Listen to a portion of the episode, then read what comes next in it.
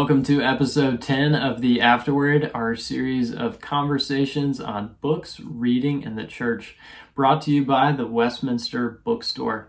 In just a minute, our host, Jonny Gibson, will be talking with special guest Kevin DeYoung. Kevin has three books releasing uh, in the next 12 months or so. And uh, as you might expect from from Kevin and those of you who know him, uh, he's covering a, a, very diverse range of topics. The first one is called Men and Women in the Church and is uh, essentially Kevin's complementarianism 101 for, for a new generation.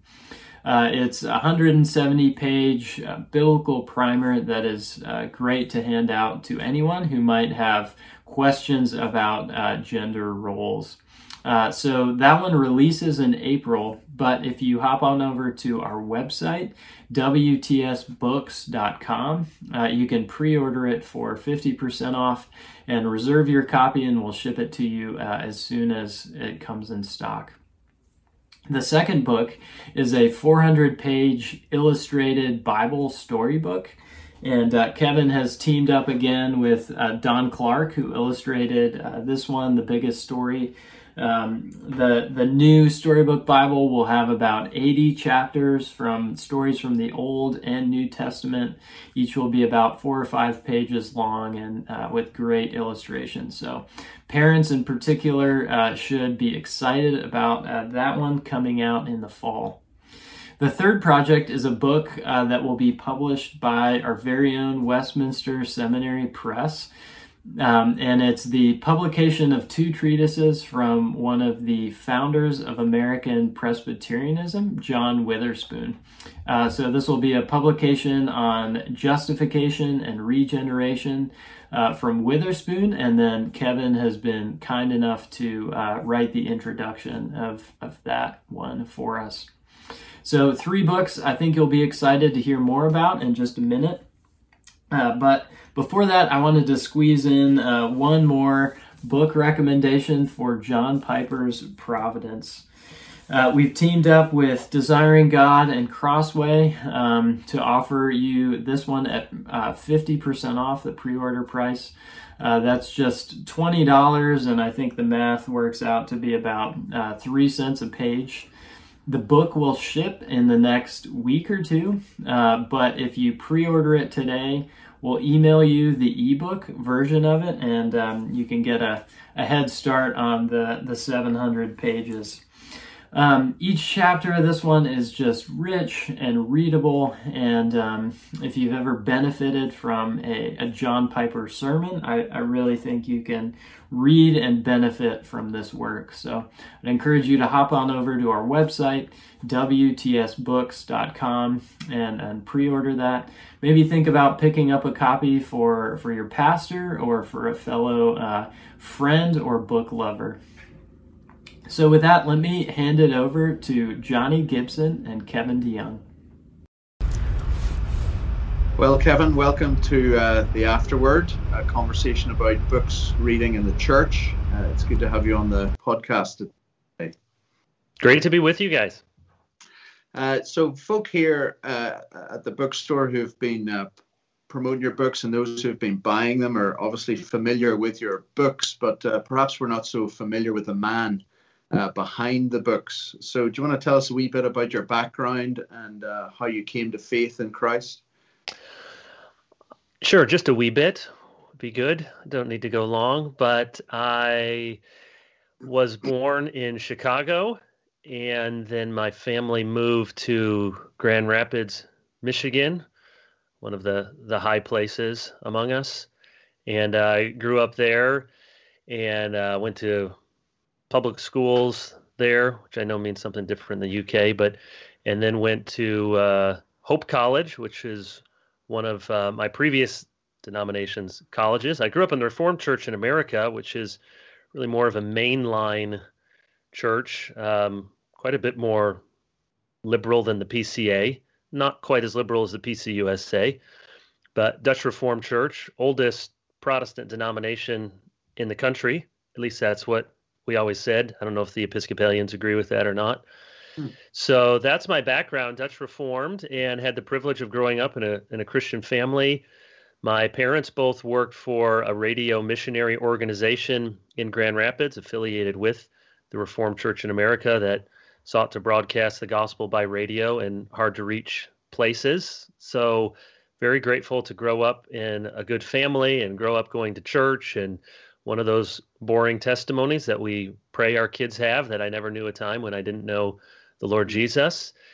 And uh, went then graduating from Hope College. I went there initially uh, studying political science. I've always had an interest in political science and politics, and then uh, did some of that, but then switched to a religion major, and then went off to seminary. I had thought ever since I was really a, a, a wee lad that I might want to go into ministry. I had people telling me that. So I went off to Gordon Conwell Theological Seminary in Boston. Uh, significant reason for going there is because David Wells was there teaching at the time, and I'd read some of his books and was excited to and took as many classes as I could when I was there. And then was an associate pastor upon graduation uh, for two years in Orange City, Iowa, not so named because of any oranges, but after William of Orange, the Dutch connection. I was there, uh, a big church in a small town. The church had about a thousand people. The town had about five thousand people, and there were like seven or eight other Reformed churches. So it was really like the Dutch Reform buckle on the Bible Belt up there in Northwest Iowa. Did that for two years, and then uh, moved back to Michigan, East Lansing, Michigan, about an hour and a half from where I grew up, and was the pastor for 13 years at University Reformed Church. And while I was there, that, that was an RCA church.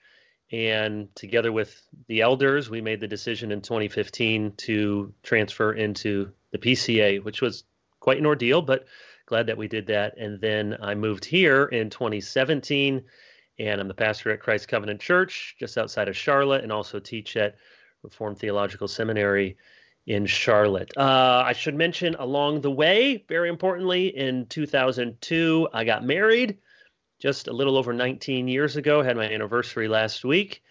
And uh, what did we do? We stayed at home and um, thought the kids had COVID, but it turned out they didn't. So we were grateful for that. But that's why we didn't go out. I'm married to Trisha, who's amazing. She comes from a Christian family as well. And we have nine kids, aged 17 is our oldest, about two years apart, all the way down to a three month old. So that's a little bit about me. Yeah, Good to great. be with you all. Yeah, great. Thank you for that. Uh, I'm interested in the William of Orange connection. He's a great a hero for the Ulster Protestants, where I'm from. yeah, well, this you, will you'll uh, so you know here, of course, in in the states, celebrating St. Patrick's Day is a big deal. Yeah, and everybody wears green. Well, I had a I had an Ulsterman in my last church um, from Belfast, and or at least from Northern Ireland. I I assume everyone's from Belfast if they're from Northern Ireland, but you know, I mentioned something in a sermon because it happened that Sunday happened to fall on St. Patrick's Day, and I said something about green. And he came up to me afterward. Oh, Kevin, no, you, you know, I won't do my accent, but you don't wear green. You wear orange. That's it. Yeah. Uh, so I I started telling my kids because it's always a big deal. You got to wear green to your school on St. Patrick's Day, or you get pinched, or I don't know what happens. And so I told my kids to wear orange and uh, they really took that upon themselves. And their teachers would say, "Why didn't you wear?" They said, "Well, because we're Protestants." And uh, you know, this is not a Christian school back then, so uh, it led to a lot of good conversations. But yes, we do love the color orange. Yeah, good, good. Yeah, there's the funny story of Ian Paisley, the Free Presbyterian minister, who was a British politician and uh, he uh, made a motion in the Parliament at Westminster that St Patrick's Day would be a national holiday in Northern Ireland because he said the Catholics think he was a saint, and the Protestants think he was a Protestant preaching the gospel even in the fourth. so he said, "Can we all just call it a holiday and enjoy a day off?" You know, uh, which I think yeah. it is a holiday, which is good. Um, okay, so you uh, you were raised in a Christian home. Um, don't really have a conversion story to speak about. Do you have a, a story about a call to ministry? You've talked about people saying, you know, you should be a minister when you were young, but do you have a moment or an, or an occasion in your life where you felt, no, I, I, this is what I am called to. This is what I want to do. Yeah, I'll give a couple stories about both of those. So, one, I I remember when I was in third grade, I think, hearing uh, a particular sermon. It was a traveling evangelist in town. I, pro- I have no idea who it was now. I'd probably look back and think, ooh, there was probably a lot of bad, you know, theology problems there. Um, it was it was at this church in town that would sometimes on the marquee have things like world's smallest evangelist. I mean, it was that kind of uh, this this guy didn't happen to be the world's smallest, but I remember hearing that, and I'll use Wesley's phrase phrase now, feeling like my heart was strangely warmed, even as an eight or nine year old, feeling like, wow, I, I really I, I, want to commit to Jesus. And so I talked to my parents about it, and I talked about joining the church. There wasn't a set kind of process of everyone joins the church through confirmation.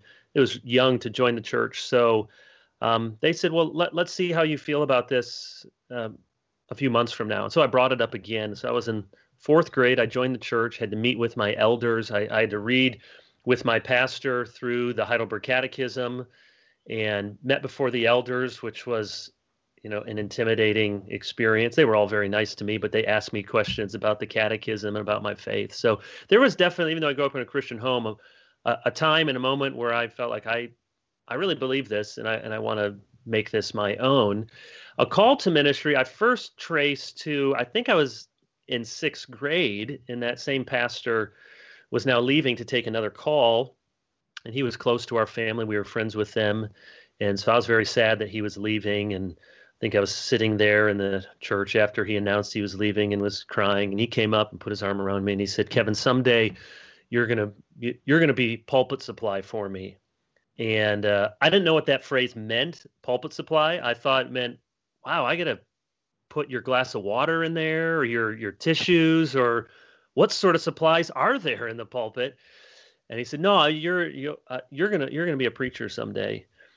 And uh, not sure why he saw that from Sunday school, from I don't know youth group, but uh, so I had that in my head ever since then, and it seemed like as I was growing up, you know, when the youth group would have the the obligatory youth Sunday, and you needed to, you know, my church would have why they did this. You know, I wouldn't do this now as a pastor, but they'd have, you know, some young teenage guy preach the sermon. It always seemed like, well, Kevin, you should do that. Kevin, you should do that.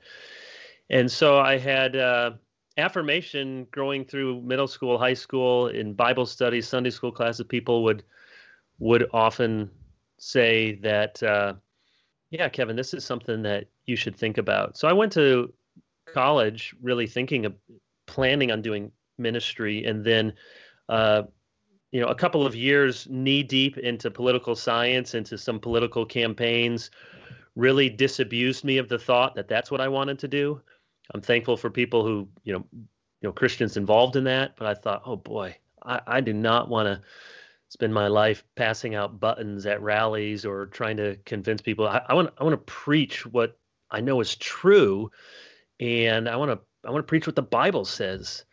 And uh, so it wasn't a straight line from you know a ten year old to when I was ordained in 2002, but it there there was definitely a, a steady stream of encouragements and thoughts. And I always tell men, you don't have to have that experience as a very young boy, but I, I did from an early age really think, you know, this may be something that I want to do with my life.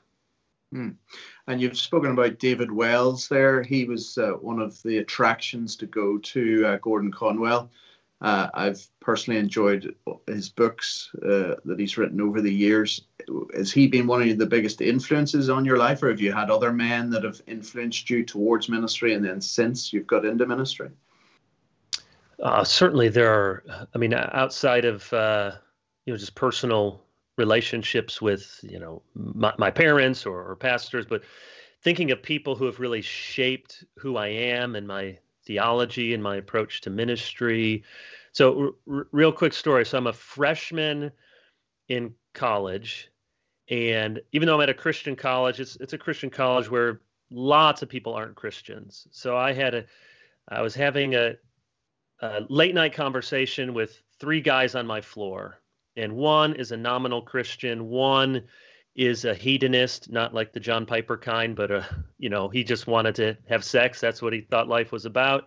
And the other guy was you know, like into crystals and watching Ricki Lake. You can Google that if you don't know Ricki Lake. But uh, so they're all it's kind of three against one. They're asking me all these questions about typical college freshman questions. You know, problem of evil, and what about the the person who's never heard of Jesus, and how can you believe in hell? And so I had all these things, and I went back to my room that night and thought, man, I I don't feel like I acquitted myself very well. I need to know better what I believe, why I believe it. And so I found those two little books. They were IVP books by Paul Little, Know What You Believe, Know Why You Believe, and read those through and underlined them. And then I thought, I think I can take a maybe I can take another step forward in this. So my dad, he was he's not ordained as a pastor. He's been an elder. He went to seminary for one year, um, didn't finish, but he had on a shelf at home Calvin's Institutes. So one hmm. time when I was home, I grabbed those from him and I thought, you know what? If I, that's 1500 pages about if I read 5 pages a day, give myself a break, I can read this in a year. Mm-hmm. And that's what I did. And then, you know, a lot of it I didn't understand what was going on. And so the, the next year as a sophomore, I and I went from the Beveridge translation to the Battles translation and pros and cons of each, but I didn't know that. I'm just picking up what I can. So I read it again, and it's not an exaggeration to say that changed my life. I'm just, first of all, it's just amazing to think, you know, you hear mm-hmm. about these people, and I'd heard about Calvin my whole life, but you just kind of feel like, well, you can't really read them for yourself. I mean, that's what other people do, maybe a pastor, an expert. And I thought, no, I, I can read this, I can understand at least some of it, and I can read it again and understand more of it. So certainly, uh, I cut my teeth on Calvin and mm. um, grew up thankfully with you know the Heidelberg Catechism, and so that was influential. David Wells, reading his you know whole corpus of books, have been influential on me. Um, I read a lot of Martyn Lloyd-Jones. I love the Iain Murray two volume biography. So and preaching and preachers even before I was a preacher would be very influential. Uh, and there's been lots of people, you know, I've I've appreciated a lot about John Piper's preaching, um, Sinclair Ferguson, lots of people that would be normal for folks in our circles. Yeah, uh, that that's interesting to hear the influences early on. Uh, we had to read uh, Calvin's Institutes at Moore College, where I went to get my seminary training, and it was the summer reading. You had to sign off that you had read it carefully, word for word. Oh, I'm glad. I'm glad they didn't have you. You didn't have to sign off that you understood it word for word, just that you had read it. That just you had read it, yeah. and you know, when I was in college, th- this served me. This was pride in my heart, but it kind of served me well. Once I started like reading this really good stuff, I just had in my mind never trust anything you can buy from a Christian bookstore of course, I wasn't at the Westminster bookstore. Then you can trust it. But just your regular Christian, I don't trust anything in here. And I had a uh, an upperclassman who who said, you know what you got to read if you're into this stuff. Um, just start reading Banner of Truth. Mm-hmm. And uh, so that served me well. And I read lots of Banner of Truth stuff and read the squint print two volumes of Edwards. I mean, as much as you can, and you're reading a lot of it quickly. So I felt like I had a great opportunity in college to start reading a lot of stuff that usually you start reading when you're in seminary hmm. and mm. really shaped me and set me on a good trajectory. And there's been lots of obviously very influential books and people since then. Mm. So what do you like to read to relax? Is there a particular genre? If if with nine kids, obviously you have a lot of time in your hands, uh, and uh, you know, you have three hours in an afternoon, to just sit and read every Saturday. What what what um, I, I love to read. So that's yeah, that's what I do when there's cracks in the day, if there ever are. If you know the kind of it feels like the goal in every day is get my work done at church and get home and try to get help my wife get dinner and clean up the house and get the kids in bed so that maybe there's a half hour at the end of the day to read something so I, you know, I read almost all nonfiction. I know I'd probably be a better person to read more fiction. Um, I do really love PG Wodehouse so I've read a lot of his stuff. That's good, just unwinding. But yeah, I can pull up right here. Uh, so when I finish reading a book, I make a note of what I've read. I put it here in my desk at work um, so that I can make a note of it or put it in my blog. So these are the last, uh, maybe the these are the last three books I think I read. I finished these all in the last couple weeks. So this is probably a pretty good indication of the sort of books I read. So um, some people will like me and not like me for this, but the myth of the lost cause, why the hmm. South South fought the Civil War, why the North won. Hmm. So you know, I, I had read something earlier in the year from the opposite side. So I'm reading this, help me uh, understand the South. And so history, Civil War history, American history, I read a lot of that. You guys will be glad to know I got this for Christmas and read it in a few days. Biography of Vos. Yeah. So that was I love reading biography, so reform stuff. And then I read a lot of books like these are kind of my easy reading fun books. Um, this one's called Make Time. So this is a kind of productivity, yeah. manage your time priorities. So uh, I love reading history. If you were to look at my shelf at home, which is where my current books are, it's mostly history, some theology, but I, a, a lot of kind of current events. Or so I have a, a, reading a couple books on race. I'll sometimes read books on uh, economics, political philosophy, all sorts of stuff. What do you read, Jonny? Um, I'm a bit like you. I don't read fiction, not because I don't like it. I just don't get the time to. My wife's a very eclectic reader. She reads a lot of uh, fiction. Marilynne Robinson. I, I, read Gilead by Marilynne Robinson and absolutely loved it. I thought this is just beautiful writing. You're a better person. I couldn't get into it.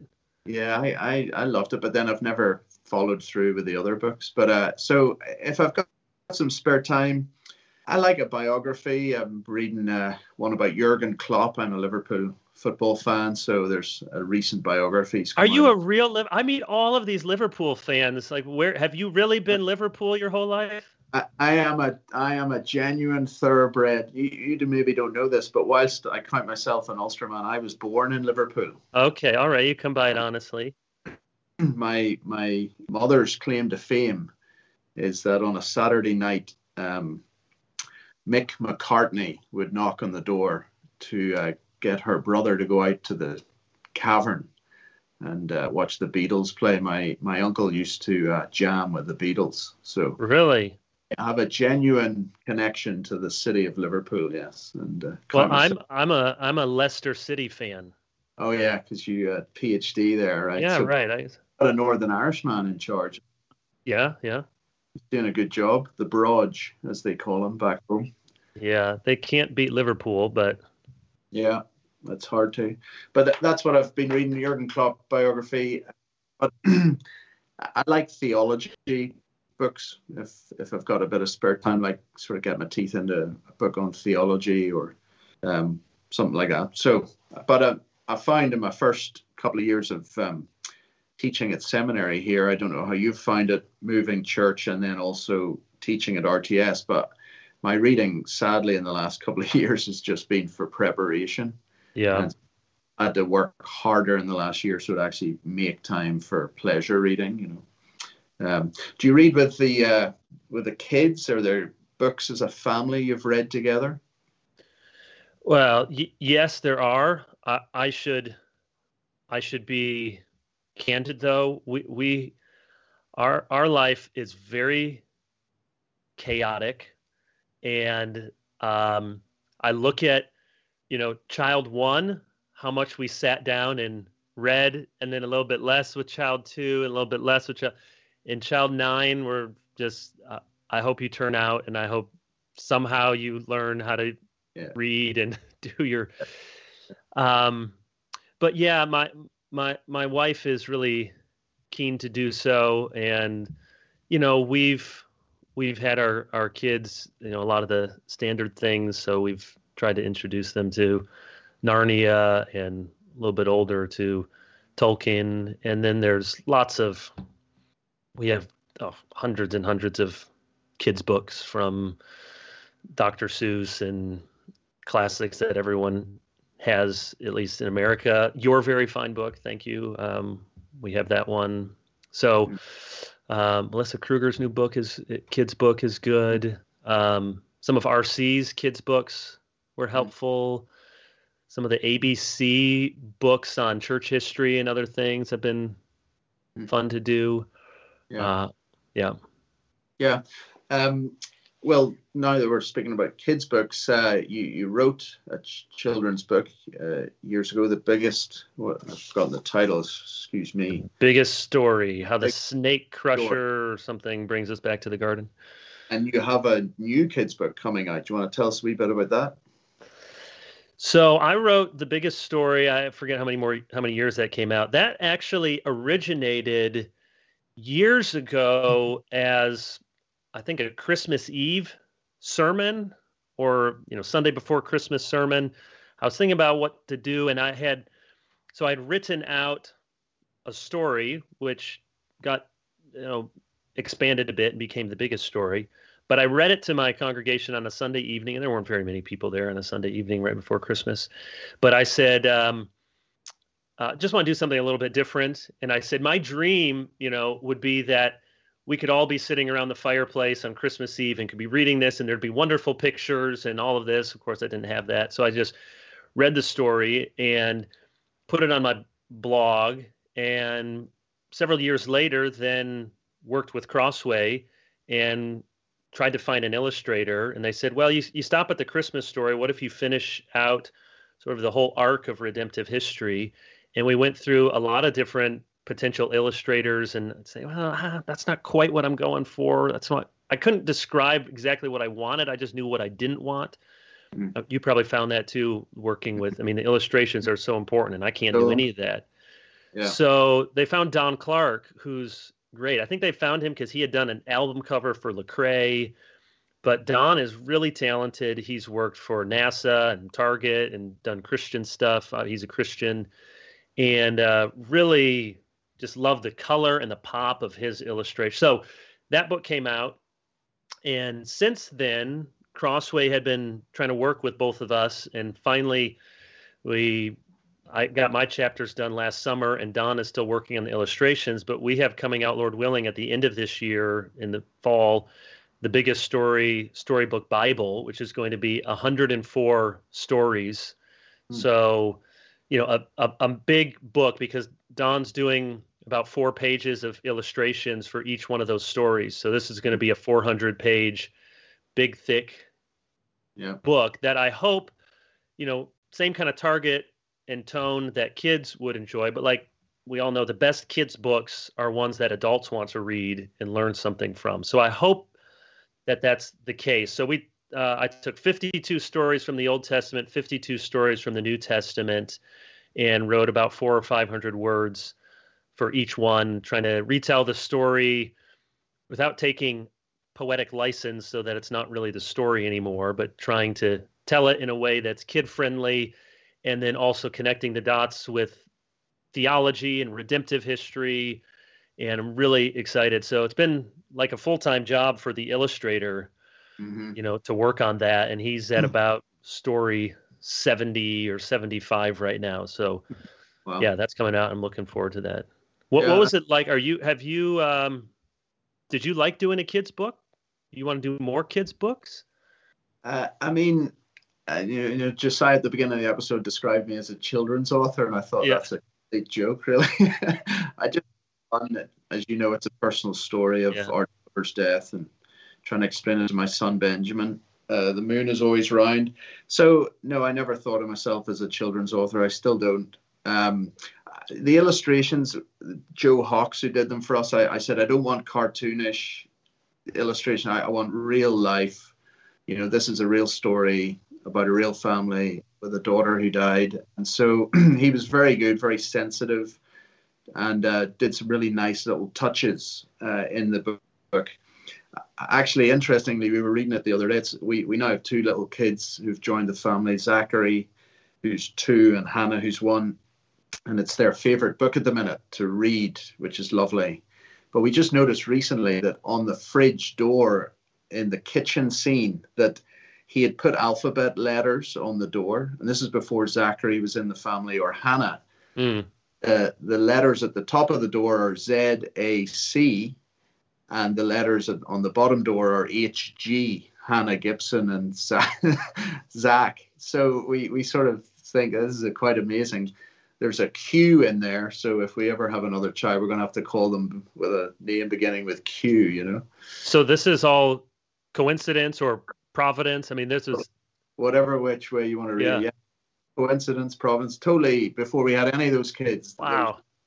On the fridge door. So, yeah, I I have um, a series of five kids books. So whilst I don't view myself as a kids author, I have actually decided to venture into another some other kids books. Uh, it's called the Acrostic Theology for Kids. So it's basically an A to Z or A to Z, as you say here. Uh, and we're doing uh, the acrostic of God, a rhyming theology for kids, uh, the acrostic of Jesus, a rhyming Christology for kids, uh, the acrostic of Scripture, a rhyming biblical theology for kids, um, and uh, the acrostic of salvation, a rhyming soteriology for kids, and then uh, the acrostic of Bible memory, so A to Z on some Bible memory verses. I've pulled in Timothy Brindle, who I don't know if you're familiar with him. He's the hip hop artist, works mm. here, a Christian guy, friends with Shai Linne. So they're, they're four line stanzas. So um, Almighty, Aseity, and uh, we've got little rhymes to do with each of those. So the acrostic of God's coming out in September, Lord willing. So we, we've decided Great. to go for it, and we have uh, stanzas on simplicity and Trinity and uh, veracity. Uh, so, so a few different words, but anyway, that's some of the kids' books we're working. That's great. On. I yeah. look forward to getting that. Yeah, um, and uh, not you don't just have kids' books in the making, although I want to come on to your other books that are coming out, men and women in the church.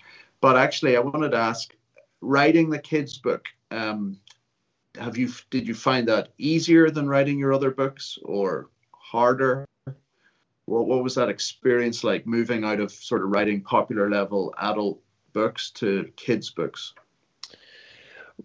Uh, it's both both easier and harder.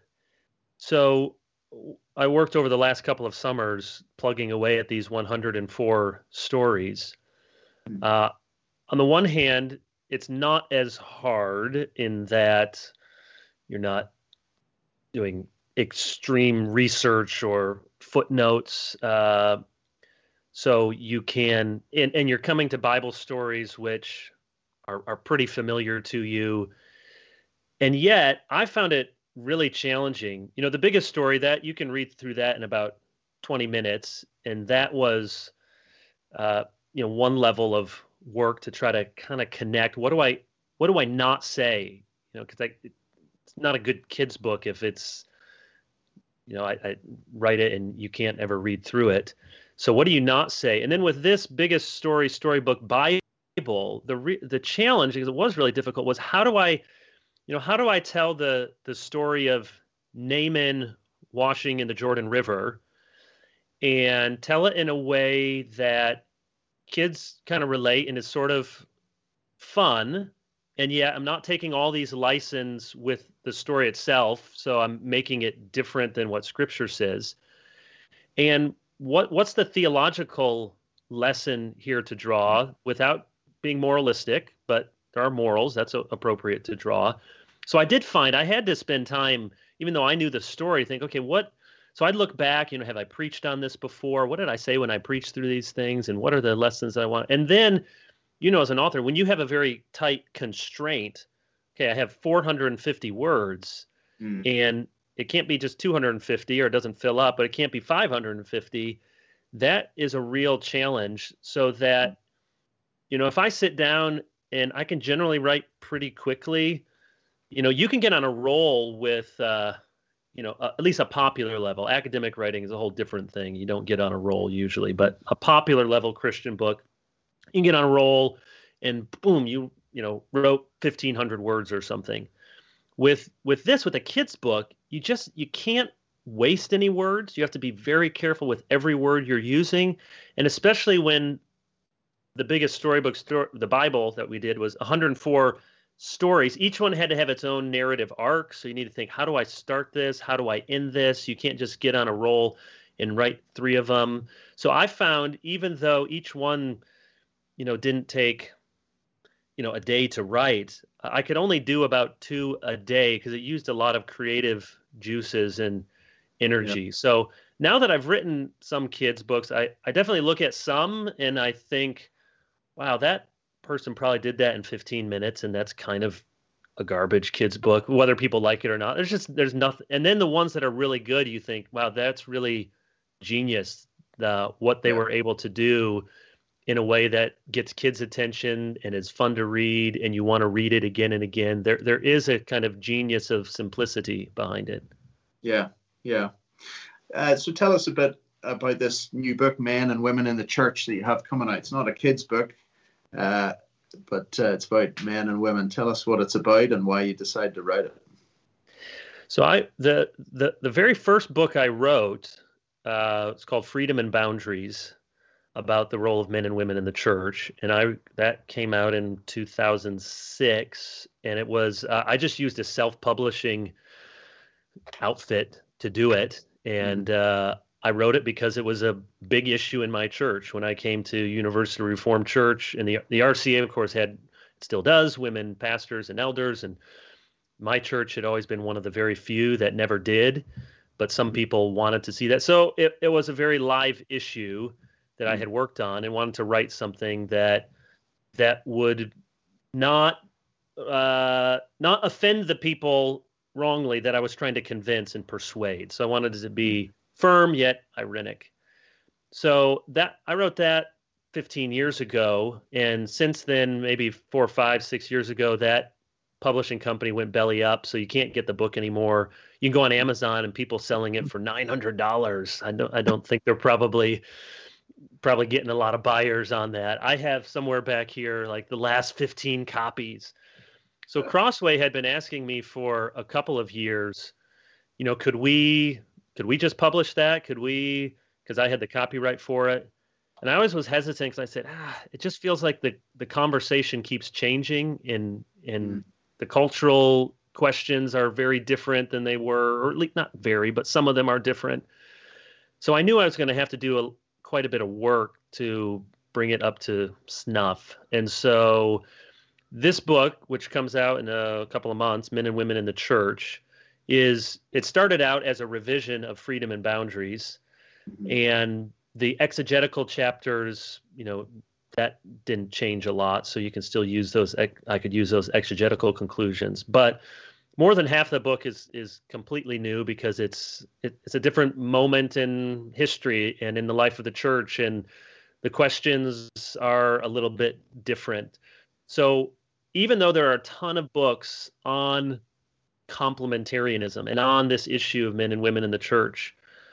Uh, amazingly, maybe you can correct me if I'm wrong. Uh, amazingly, I felt like as a pastor, where is that one short, simple, clear, firm, yet not angsty with an axe to grind sort of book that I could just give a church member who's struggling with it or an elder or say, hey, here, here's what the Bible teaches about it.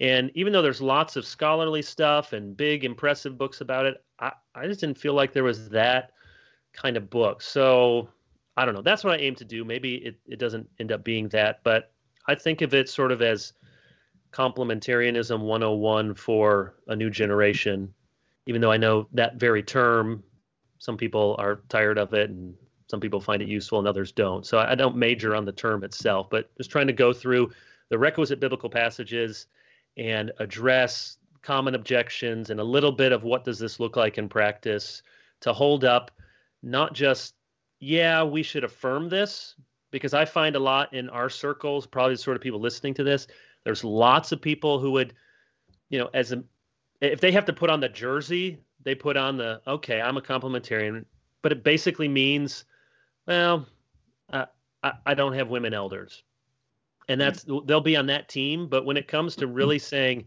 this is good and beautiful mm-hmm. and it's it's broader than just don't do these two things. It actually the Bible has a lot to say about the way God made us as men and women and why those differences are complementary and yet distinct. So I wanted to write that kind of book, and hopefully it will be helpful. It's 150 pages, so I write mm. short books. Yeah, uh, it sounds great, Kevin. I think it's courageous of you to do it, and uh, it is a live issue in the church at the moment, but also in the culture, isn't it? You know, feminism's on the rise, um, and it's all about equality, and the church is feeling it. I, have seen in even yep. in where I uh, lived for four and a half years. When I was there in 05 to 09, women who were paid employees in a church doing ministry among women were called um, women's workers or children's workers. And in the last five years, the, the titles have changed to women's minister, to Bible teacher. And I, I personally, I don't think it's a helpful shift. I actually think those titles of minister, teacher, pastor uh, belong to men, as the Bible clear. There's no women called by any of those title scriptures, and um, but the I think the shift has come because the pressure is there in society to show us you're not misogynist, you're not a chauvinist. You know, what, what do you do with women in your church? Can they do this? Can they do that? So I think it's courageous of you to do it. I'm looking forward to reading it myself. Um, let me ask you some questions. You can either answer them or say, yes, I deal with it in the book. So get the book. Okay. Was uh, Junia an apostle? Uh, I, I do deal with that just very briefly. No, not an apostle. Actually, was it in the very last issue of JETS, Journal of the Evangelical Theological Society? I think, because I just at the last minute was able to add a footnote. Mm-hmm. There was a there's a new article that just came out. I can't remember her name, but by a woman scholar arguing quite strongly and persuasively uh, against that and mm. uh, arguing that, first of all, the name was probably male. Mm-hmm. So what I say in the book is you have a lot of ifs. You have, okay, was was the person a male or a female? Um, what does it mean to be? Is it this person was an apostle or this person was of note among the apostles. And if this person was called an apostle, is it an apostle in a generic sense, one who's sent out, or is it in a capital A sense? I think by the time you get down to that, you you have a lot of work to do to say this text with those layers of ambiguity at best uh, are going to be some linchpin argument for why women can be pastors or receive some of those titles. So I deal with it briefly in a, a footnote to a good article. Yeah. Uh, was Phoebe a deacon? Did she hold the office of deacon or was she a diakonos servant? Uh, right. There's, there's footnote another one. I just read Bob Cara from RTS. He did a, a paper that was in the last RTS journal um, that he did for the ARP, which I thought was very helpful about women and Phoebe in particular. So yeah, the I mean the word diakonos is used of all sorts of people, uh, of Peter's mother-in-law, of people waiting and serving. So Phoebe was doing diaconal things, and Christians should be doing diaconal things. I mean, you can look at um, Romans 13. The magistrate is called that servant, minister of God, but we, we no one understands it to be an ecclesiastical office. So no, mm-hmm. Phoebe did not hold an ecclesiastical office, but amen, praise the Lord. Phoebe, along with all sorts of other women, past, present, and future, uh, do diaconal sorts of work in the church for which we're grateful. Mm.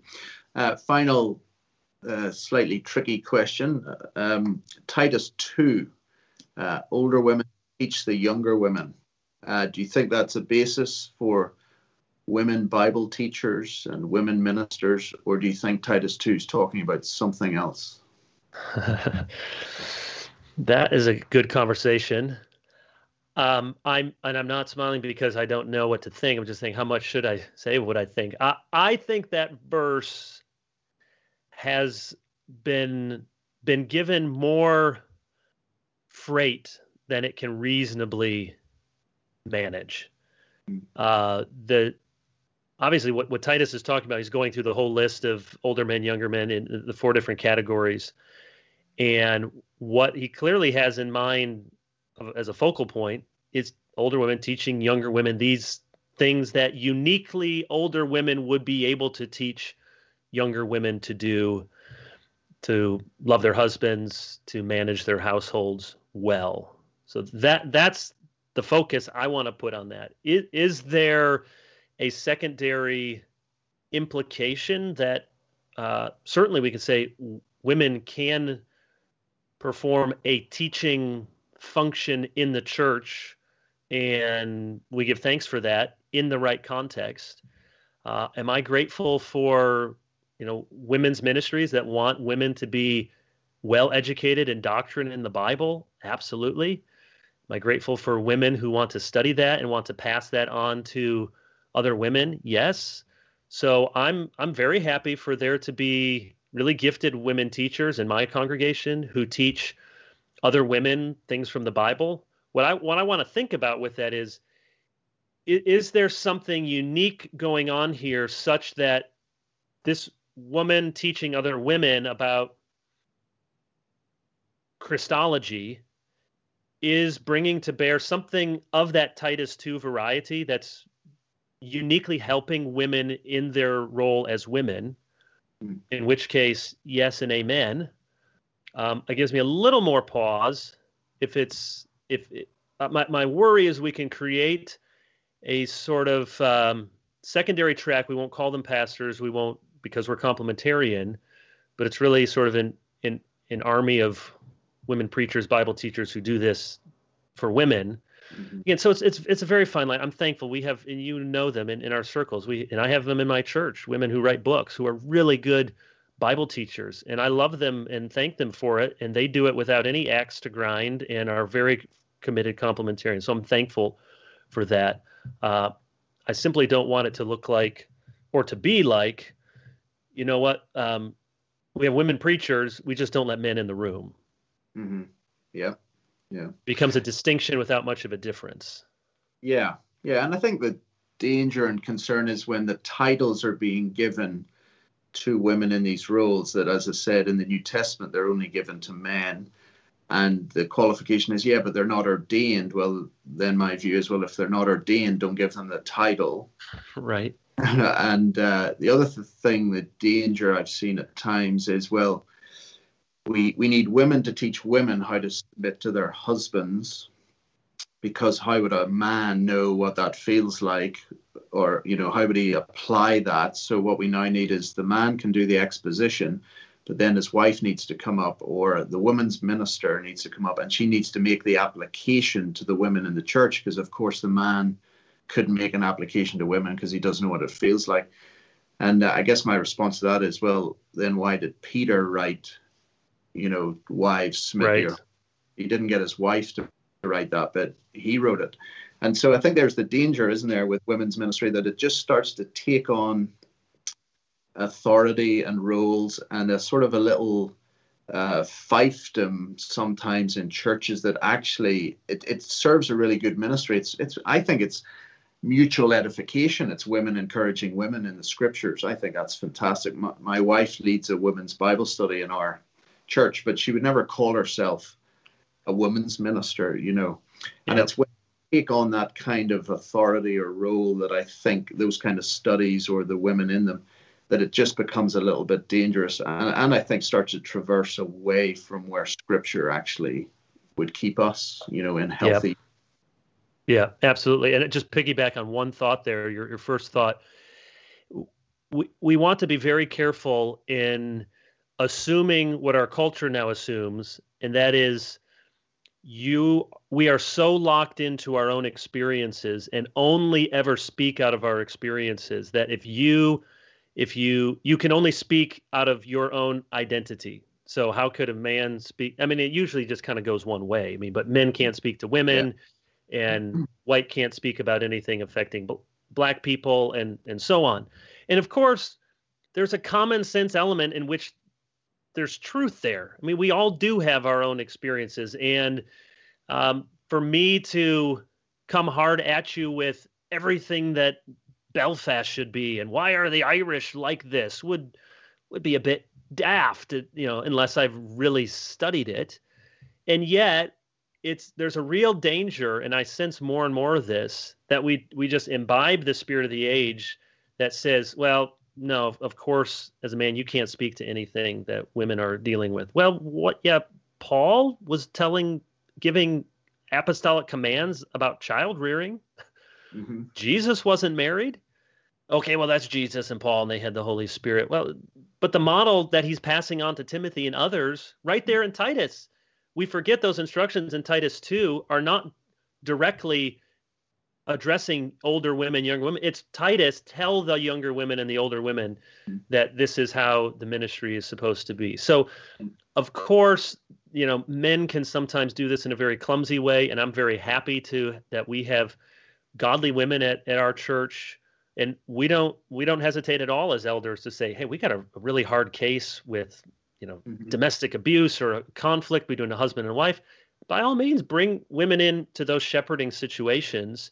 We we should do that. That's not usurping the elders authority to call upon women to to minister in these situations or to seek their counsel. We don't say that because you're ordained you you are the only ones who have any wisdom in the church. Uh, and yet i really share your concern there that we don't de facto give sort of ordination authority or presume that mm, I really can't speak to something unless I've experienced it myself. Yeah, yeah, that's very helpful. I'll just make a comment and then one or two final questions. I, I think it's the same with uh, the whole same sex. Uh, oh yeah. Well, in evangelical churches, I think there's the danger we think, well, we need to address this issue. Let's get someone who struggles with it to be the speaker. And I'm thinking, no, let's get someone who doesn't struggle with it, who's an ordained minister to speak on what the scriptures say. You know, it's the same sort of issue, but related to a different area. Mm-hmm. That's just an aside. Um, so you've got the kids' book coming out, Men and Women in the Church. Um, just last question or two. John Witherspoon, you did your PhD on him. Um, those who know their history about Princeton will obviously know about him, but tell us just briefly uh, why do you think uh, John Witherspoon's an important person for Christians to know about, and what do you think we can learn from his life? Oh, that's just, you know, catnip, just telling about, talk about your, your dissertation. Give us your so PhD in one minute, yeah. Yeah, right. Well, my my revised dissertation was published last year by Routledge. Um, you know, one of those obscenely expensive academic books that no one will buy or read, but it is out there. Um, my my goal in the next five years is to write a proper biography of John Witherspoon, because there really hasn't been a, a proper biography since 1925. There's been other little things that have come out, but with you know somewhat academic. So I'd love to do that, and you may know I'm working with Westminster Press to um, have uh, Witherspoon's treatise on justification and regeneration come out with the press, and I'll add an introduction and footnotes and try to uh, help people understand what's going on there. So I I would love to reintroduce Witherspoon, especially to Reformed and Presbyterian folks and, and ministers, uh, I think of a lot of uh, dead guys. He's he's he's very readable. He's very clear. He's very organized, and uh, has a has a sense of humor. Has a sarcastic side, and of course has you know in America, if people have heard of him, most haven't anymore. He's most famous for being the only clergyman to sign the Declaration of Independence, and so hmm. people know him more when he came in in his political side, and he served for several years in the Continental Congress and was instrumental as a founding father in this country. But he had a whole ministry career with two different churches in Scotland, and that was the focus of of my dissertation to try to reclaim him as a as a minister, as a theologian. I mean, he's not a an Edward sort of theologian of brilliance and depth, mm-hmm. but John Newton said uh, Witherspoon's book on regeneration was the best book he was aware of on regeneration. especially for a popular audience. Will, William, William Wilberforce wrote a preface for his Regeneration and Justification hmm.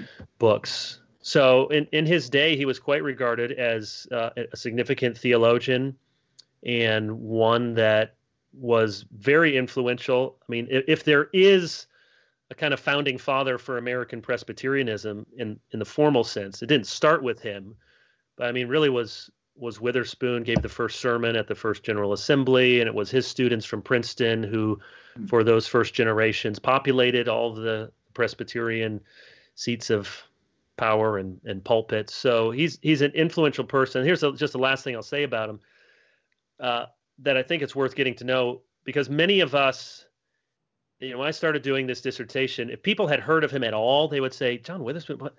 Isn't he the guy who brought Scottish common sense realism and kind of ruined old Princeton with that? And a lot of work has been done from Paul Helseth and others to say that, you know, that narrative is not really accurate.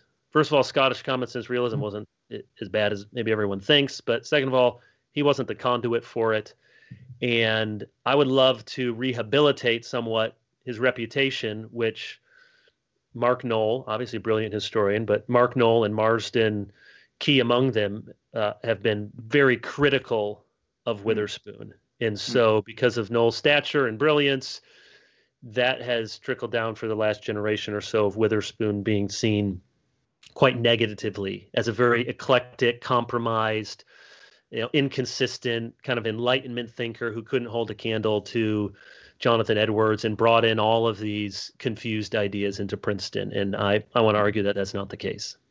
Yeah, that sounds fascinating. I uh, look forward to reading it, Lord willing, if you can find yeah. Time uh, in your busy schedule. And uh, it sounds excellent. I'm glad you made the qualification that he's not like the founding father of American Presbyterianism. That was William Tennent, who came from Ulster yeah, I, that's right. Scotsman, actually, uh-huh. but he married he married the Presbyterian, the daughter of the Presbyterian minister in my village in Ireland. Oh, really? Catherine Kennedy uh, was her name, and uh, Catherine Tennent then. And their first son was called Gilbert because her dad was Gilbert Kennedy. And uh, anyway, so there's a connection there to yeah, the very good. Church. And uh, uh, yeah, next time you're in Philadelphia, you must come down. The, the Presbyterian Historical Society has John Witherspoon's clock. I think I sent you a photo one time when I was down looking at some log college stuff, and uh, they've got Witherspoon's big uh, clock there, so you can. Uh, yeah, I'd love to see it. Make a bid for it. Uh huh. The, the kids, the nine kids, would enjoy that in the hallway. Yeah, they'd destroy it, but it would be good for a few days. Yeah, yeah, yeah. Well, look, Kevin, it's been uh, great to have you on uh, this podcast, The Afterword, a conversation about books, reading, in the church. I only got through half my questions, so hopefully we can have you on again. I wanted to ask you about reading and writing for sermon prep, so maybe another time we yeah. could focus on that. But uh, thank you so much. We appreciate your ministry uh, as a preacher and as a writer, and uh, wish you every blessing in uh, 2021 to you and Tricia and the, the kids. Great. Well, really good to be with you. Thankful for you, for uh, seminary, for the bookstore behind you, for your good works. Uh, your brother too. I may see him. I'm going to Scotland, Lord willing, this spring. Don't know if I'll yeah. see him there, but good to be with you. Yeah, that's great. Great to have you, Kevin. Every blessing. Thanks.